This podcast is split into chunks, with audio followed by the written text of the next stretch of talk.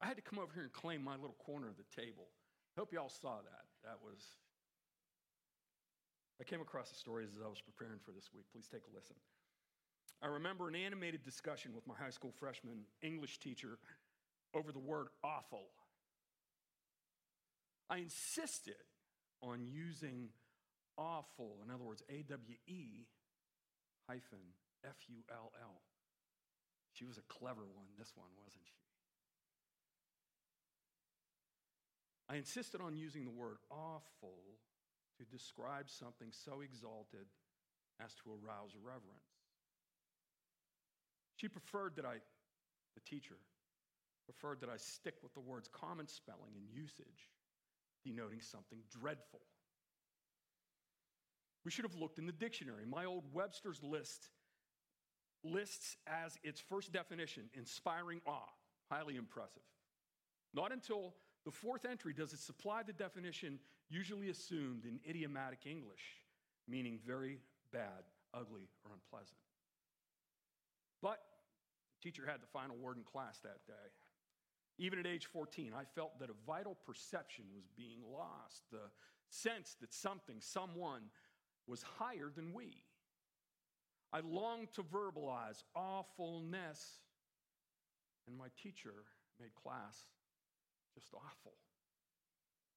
Today, people apply the related word awesome to clothes, food, music, and cinematic effects. The word is so overused that when people sing Rich Mullins' Awesome God, they seem to be, trivialize the awful one and put the Trinity in the same level as toothpaste and clothing. Our culture has worked hard to establish equality among persons, and we've somehow put God into that parity and gradually reduced our sense that this is a breathtakingly transcendent God we are talking about. Allow me to share a personal story with you. Many of you know, I've, I've been here for a while. Many of you know uh, a little bit about my background. Um, my wife and I became Christians in 1980 at a small group after, well, at least me anyway, living a rather profligate life up until that point. Um, God did some miraculous things and continues to. I'll, I'll say that right out front as well. But after about seven years of being a, a follower of Jesus, I had a crisis of faith. My father became very, very sick.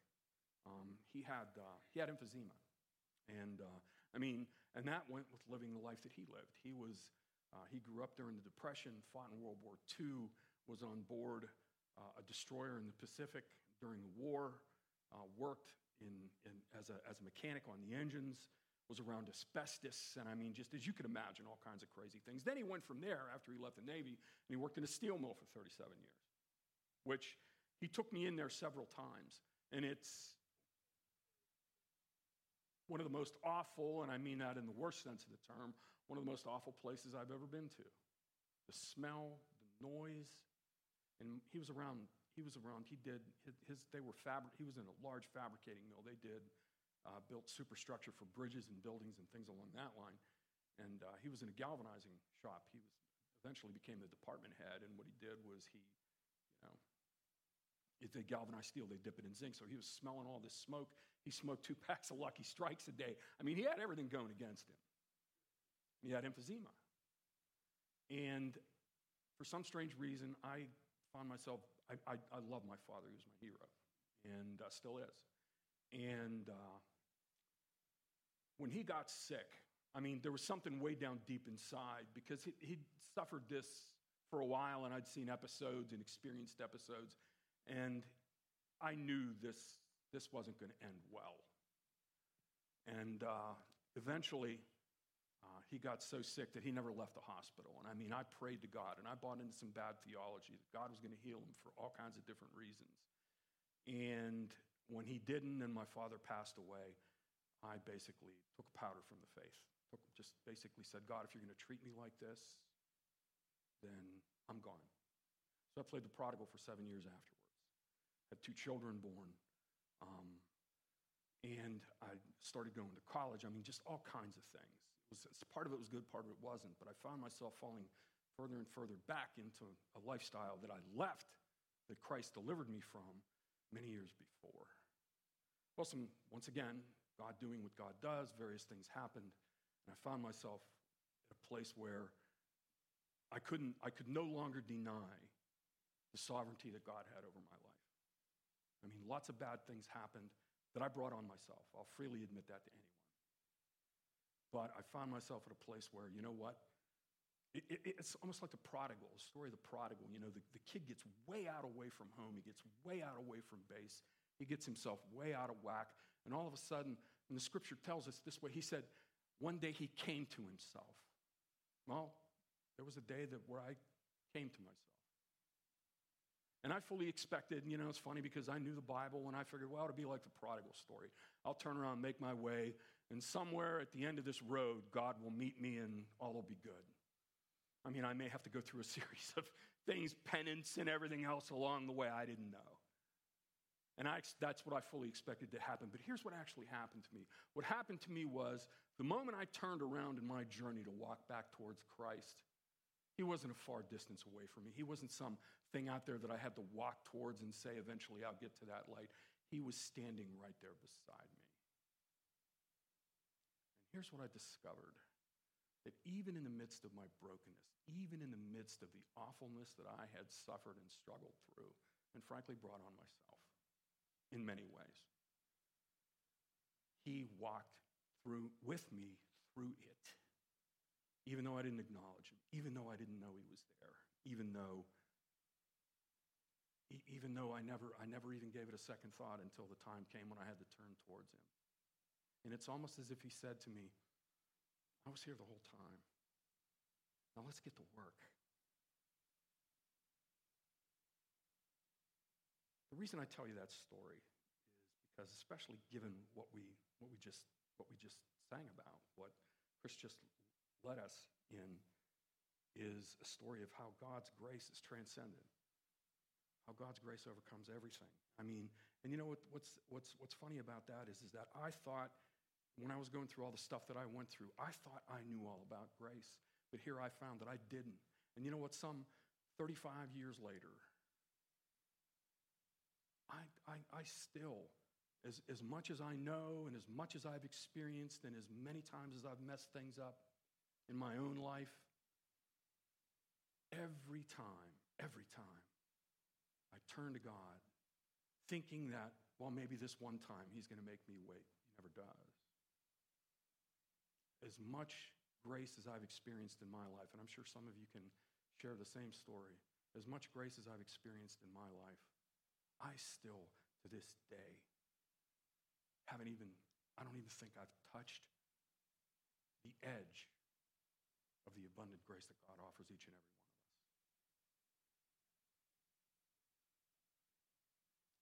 And here's the thing you know, I tended to try to put a limitation on God's grace because I simply didn't understand.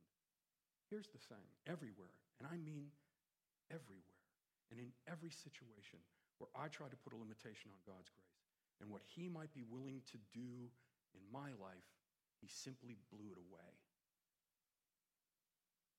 And he continues that even now, to this day. I am still blown away by his willingness to far outdo my expectations of his grace, mercy, and love. Now, last week, we spent the better part of the day talking about what God had in mind for a group of people who had just quite literally had their collective worlds blown apart. The remnant of Judah was in a place they never in their worst nightmare, thought they would find themselves. Captive in the capital city of a sworn enemy. On the one hand, they probably couldn't understand how this could have happened to them. I mean, their trusted prophets had, had told them for years that something like this could never happen, that they were God's chosen, and that God's house dwelled in their city, and that He would never judge them in the way that had been threatened by cranks like Jeremiah and others who had warned them previously for generations. And on the other hand, and I'll, I'll admit this to you, this is, I'm going to speculate. And I think this speculation is actually pretty accurate. You may disagree with me, but I think I'm right. I think they knew deep down, way down deep, in their hearts that they had been terribly unfaithful to a God who had, up until this point, shown great faithfulness and restraint in dealing with them according to his law respect to their behavior. They were haunted by the images of their loved ones and their countrymen and their brothers and sisters being slaughtered and abused and either left to die in the desolation or carried away captive to a land that they had never known, riddled with guilt over their part in all of it. And given everything that had happened, they had to figure that God would want nothing to do with them and that they were abandoned in a strange land without any hope of ever returning home.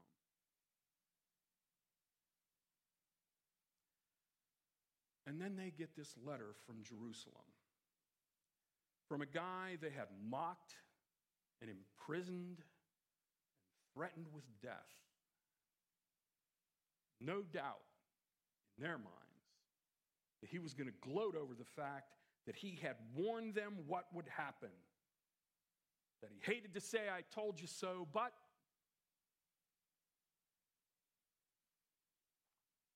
turns out that wasn't the case. Now, last week we considered the first nine verses of Jeremiah 29 and found that not only did God not abandon the remnant of Jerusalem, but that he had promised that they would once again partner with him in the fulfillment of his redemptive mission, albeit with a different twist. We use the word reset as a descriptor for what God was doing in and through them and would be doing in and through them going forward. Which brings us to today. This morning, we'll continue our series in Jeremiah 29 and 30 and, and, and chapter 31 as well, titled A Hope and a Future. A title, the title of today's message is once again a one word descriptor. You ready? Transcend. Told you last week, I'm not real creative. I don't spend a lot of time thinking up, you know, titles to sermons. Today we'll consider verse, it's a short passage. We'll consider verses 10 through 14 with a message titled simply Transcend. And what we'll find is that God reveals himself to be greater in all ways than these people could have ever imagined. So let's take a look. If you have your Bible with you, open them up to Jeremiah chapter 29. If you're following along with the message outline supplied on our website, or if you're following along online, um, You'll find this passage uh, on our website uh, at, uh, under, the, under the, well, it's in there someplace. Um, it, there's, there's a tab where you can check this sermon outline for that, I'm sure. Um, Jeremiah 29. We're going to take a look at verses 10 through 14. Follow along with me as I read to you from the English Standard Version of the Bible. For thus says the Lord When 70 years are completed for Babylon, I will visit you and I will fulfill to you my promise and bring you back to this place. Now, mind you, remember that he is, he is uh, Jeremiah, as he is writing this letter, is in Jerusalem. So he's writing in his, he's writing in his context. When he says, I will bring you back to this place, in other words, he will bring you back to Jerusalem. For I know, familiar verse, for I know the plans I have for you, declares the Lord. Plans for welfare, not for evil, to give you a future and a hope. Then you will call upon me and come and pray to me, and I will hear you. You will seek me and find me when you seek me with all of your heart.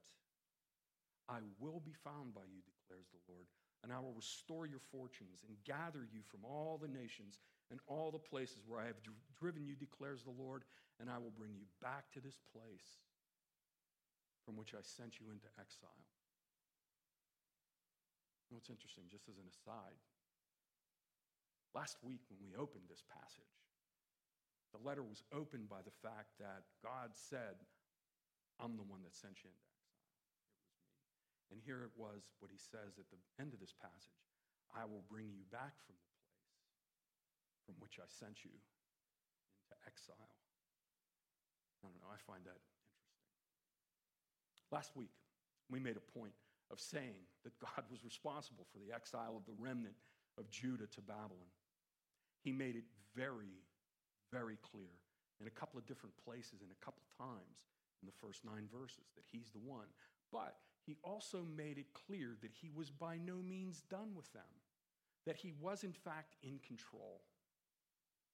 As we discussed, he let them know that his intention was to reset his purpose in and through them in the midst of their affliction. That he would reset their character in the forge of adversity.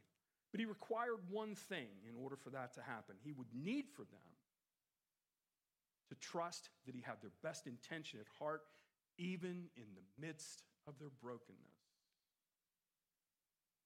We related this to our own situation that even in the midst of a terrible pandemic and through a difficult and divisive election, God can fulfill his purpose in and through us if we would simply trust in his willing in his ability, I should say, and most importantly, I believe his willingness to do so. What we just read states in no uncertain terms of God's intention for the nation of Israel going forward and how it will come about. Now, I want us to consider three things from this passage that point to God's intent for them and God's intent for them and for us as we learn to lean into His grace in the midst of trying times. Let's take a closer look. If you're taking notes, you're going to want to write this down. God's ultimate purpose transcends our current circumstances. Let me say that again. God's ultimate purpose transcends our current circumstance.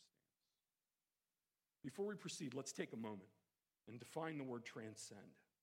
I like to go to Webster's myself, so we'll see how Webster's defines it. He says this Webster says, first off, the transcend is a verb. In other words, it's an action word, it's something to be done, right? It's a verb that means to rise above or go beyond the limits. It means to triumph over negative or restrictive aspects of. A word, a, a synonym would be overcome. Another way to look at it is, is to look at it this way to be prior to, beyond, or above. And he's speaking more or less in terms of, of universe or material existence. In other words, you know, when we talk about transcendental and things along that line, that's kind of where we're going with that. With that in mind, let's restate our first point, okay? Let's do this. God's ultimate purpose rises above our current circumstance. Try this one on for size. God's ultimate purpose overcomes our current circumstance. Consider verse 10. For thus says the Lord When 70 years are completed for Babylon, I will visit you and I will fulfill to you my purpose, or excuse me, my promise, and will bring you back to this place. When God speaks of his promise to these people, he's talking about a promise he made a long, long time before that. He's talking about a promise that he made to Abraham when he promised that he would make of them a great nation, a promise these people thought was all but lost due to the conquest of Jerusalem. But God tells them that in spite of their current circumstances, He fully intends to fulfill His promise and purpose to use them in the redemption of His creation. And take note of how He says it. He says, I will visit you. I will fulfill to you. Just as he did in last, last week's passage, he lets them know in no uncertain terms that it is he who visits and fulfills his promise just as surely as he put them there in the first place. In his letter to the church at Rome, Paul is encouraging the, the church at Rome as they face some of the most difficult and, and tenuous circumstances and situations imaginable. Thing about Paul, and this is what I appreciate about him so much, he didn't sugarcoat anything. He didn't try to avoid it. He doesn't try to, to brush around it at all. Instead, he speaks directly and truthfully, bringing some welcome perspective. Take a listen to Romans chapter 8 and verse 18. He says, For I consider that the sufferings of this present time are not worth comparing with the glory that is to be revealed in us.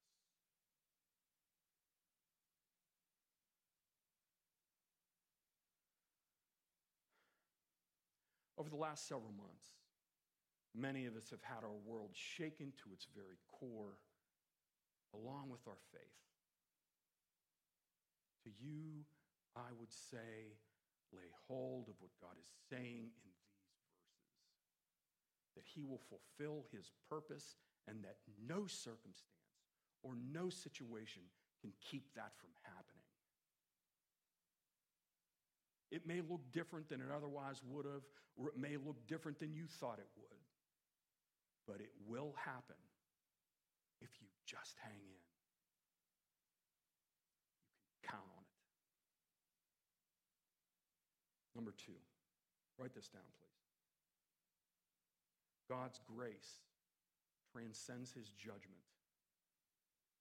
Let me say that one again. God's grace transcends his judgment. I've been a follower of Jesus for over 30 or over 40 years. Gosh. One thing I can tell you for certain, and I shared this with you a little bit earlier, is that I have never able been fully I've never been fully able to understand or grasp the depths of his grace, but I have had the opportunity to experience it in ways that I would have never imagined.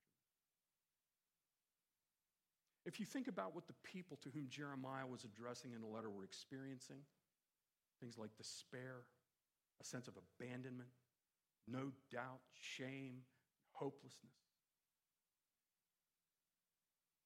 Friends, truth is, judgment is a horrible thing to have to experience. And it's something that our enemy, let's be honest, it's something that our enemy attempts to exploit when we experience it.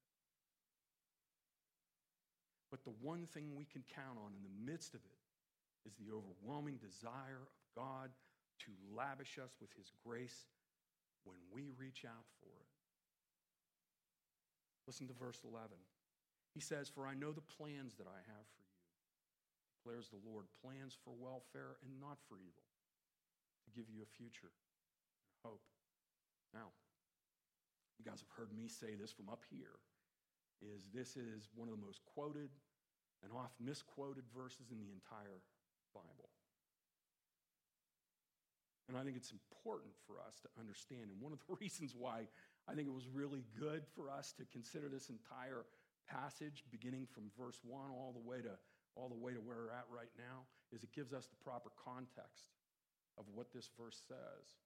Understand something. And this is, this, is, this is the beauty of Scripture. It was written for a group of people, a, a, a, plural group of people. There were several that were in Jerusalem that were dealing with the situation that they had going on here. But you know, as is always with Scripture, you can move it and it's almost like it's speaking to you too. You know, in the midst of the of, of, of horrible stuff that's happening to you. You know, it's written for those of us who are hanging on by our fingernails, who are struggling mightily, who think that God has abandoned us, who think that maybe He walked away. Last week, we talked about how Job felt, and his biggest problem wasn't that God was judging him. His big problem was he thought that God had abandoned him, that God had left him there to waste away. Many of us may feel that same way at this point. I've been there. And what he is telling us right here, right now, is he says, No, man, my plans for you haven't changed. My purpose for you hasn't changed. And I know what they are. And if you allow me, if you'll reach out to me, if you'll just hang in, if you'll make a decision to do things my way instead of your own, those plans will come to pass. It may look a little different than you would have thought. They may not be completely in everything that you thought they would be. But I promise you, I do have plans, and I will fulfill them. God's desire is to make sure his people know that in no uncertain terms that his plan and purpose for them has not changed and that his steadfast love and grace will overcome the shame and the guilt of judgment if they'll only turn towards Him and trust Him. I can tell you from experience, and I know a bunch of people in this room can testify to God's boundless grace and its ability to transform any situation.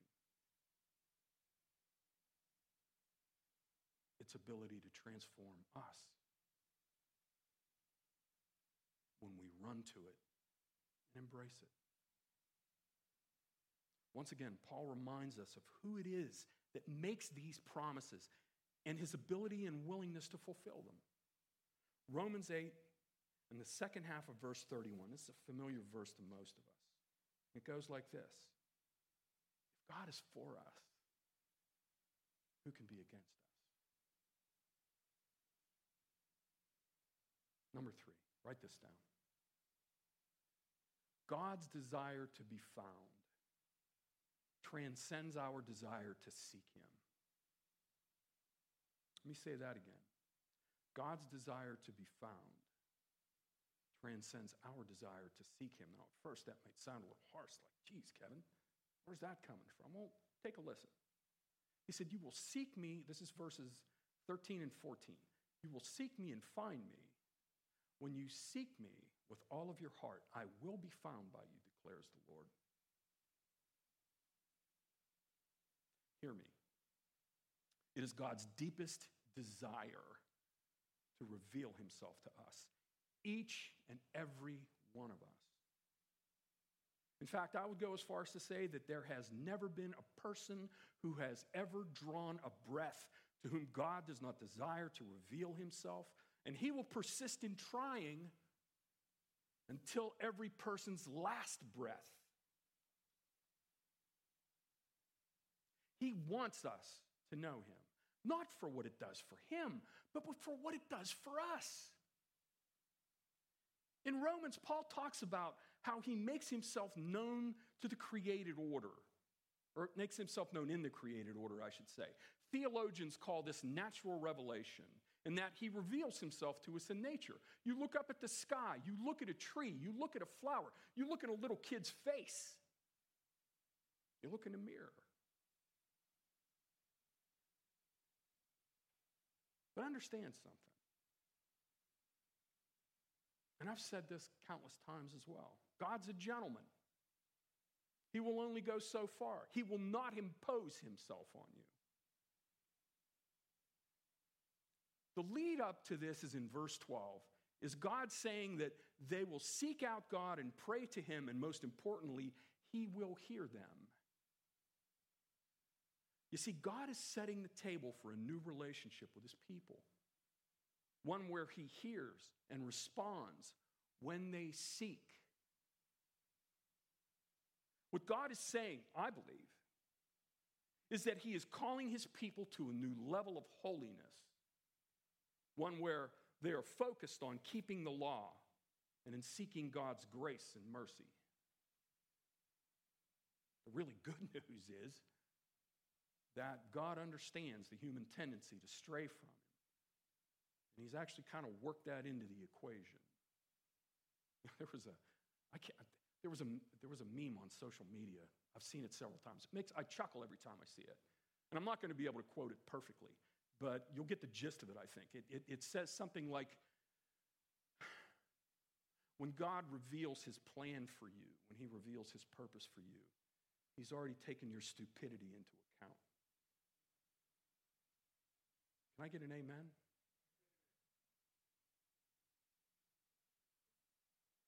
Check out Deuteronomy. He says, For the Lord your God is a merciful God. He will not leave you or destroy you or forget the covenant with your fathers that he swore to them.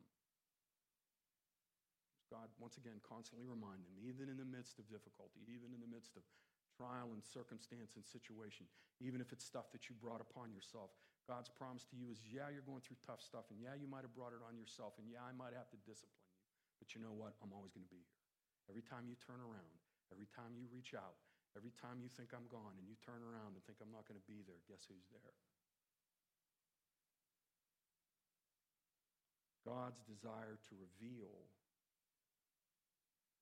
himself transcends our desire to seek. But if we desire God's will for us, seek him we must. Okay, quick review. God's ultimate purpose transcends our circumstances.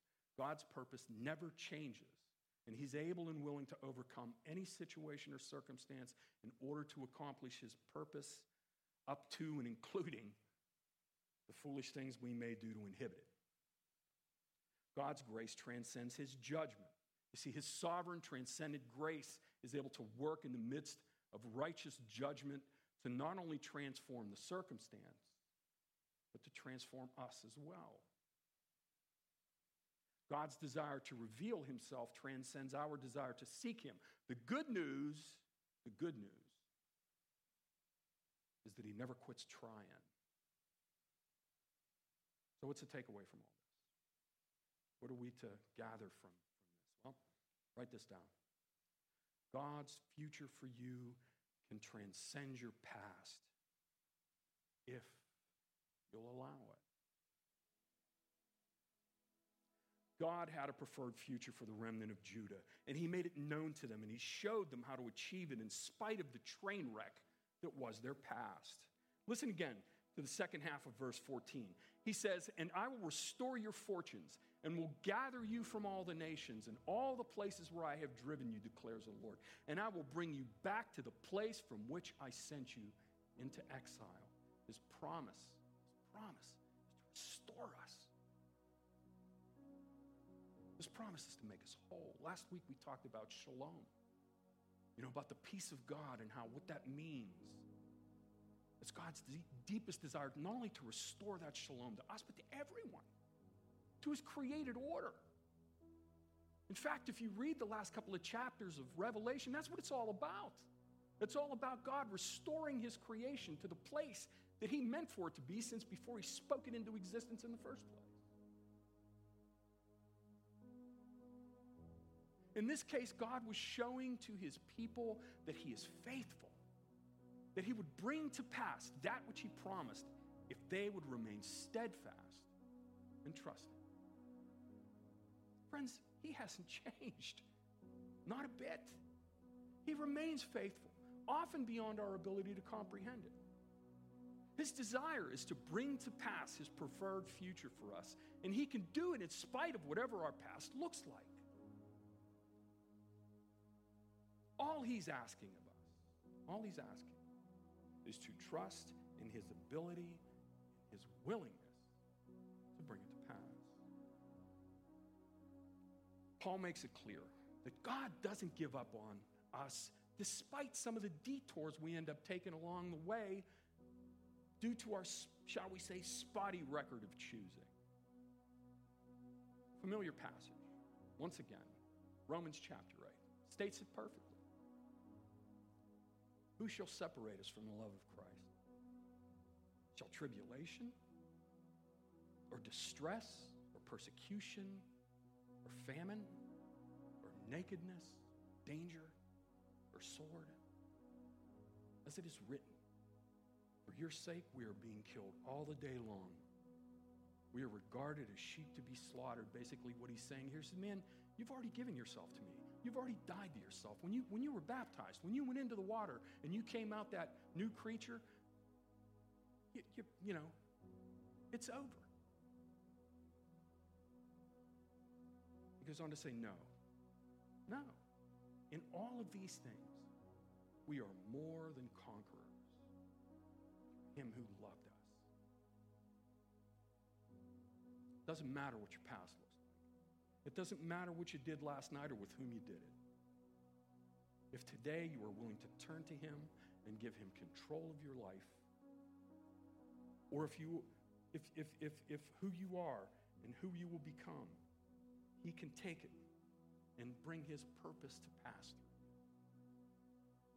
All you have to do is hand it over to Him. And understand something. You hand it over to Him, He will gladly take it. And it'll be the best decision you've ever made. Let's pray.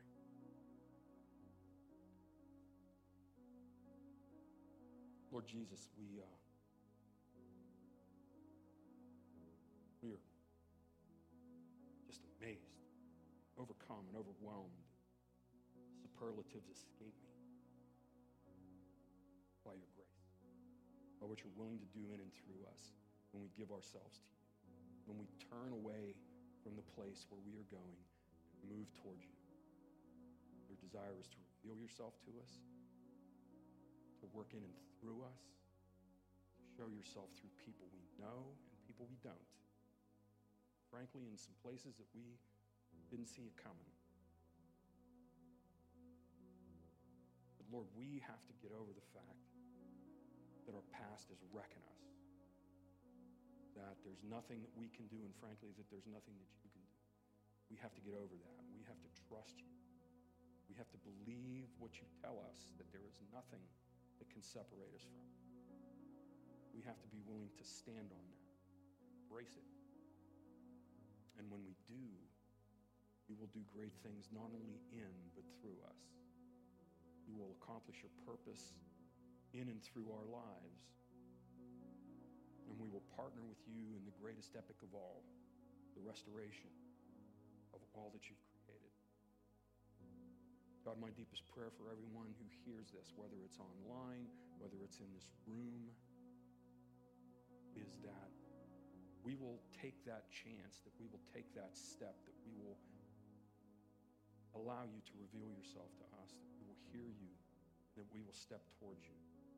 We will trust in your goodness towards us, knowing that that's a hard decision for us, but it is no doubt the best one. We thank you for the opportunity that you give us to become your children, to become named by you and named through you, to do great things because of what you have done. Teach us to love better. Teach us to forgive. More than importantly than anything else, teach us to be more and more like you. Praise you.